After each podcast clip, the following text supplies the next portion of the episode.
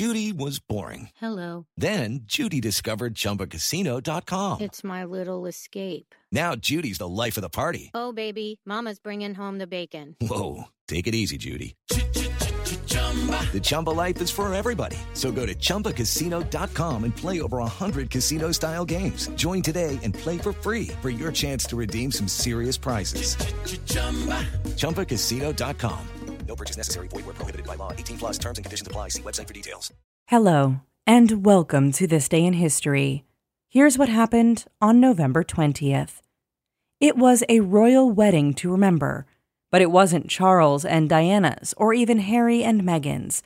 On this day in 1947, a 21 year old Princess Elizabeth married Philip Mountbatten.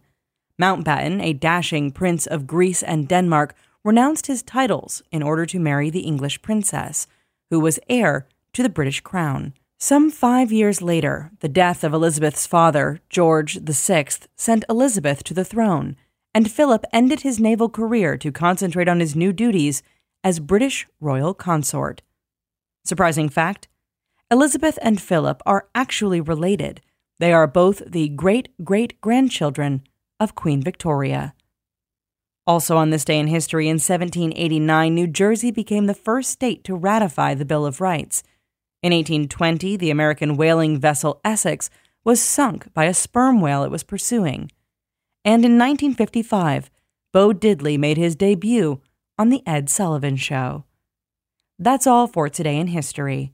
Tune in tomorrow to learn a little bit more about the world around you, and of course, have a great day. Okay, round two. Name something that's not boring. A laundry? Ooh, a book club. Computer solitaire, huh?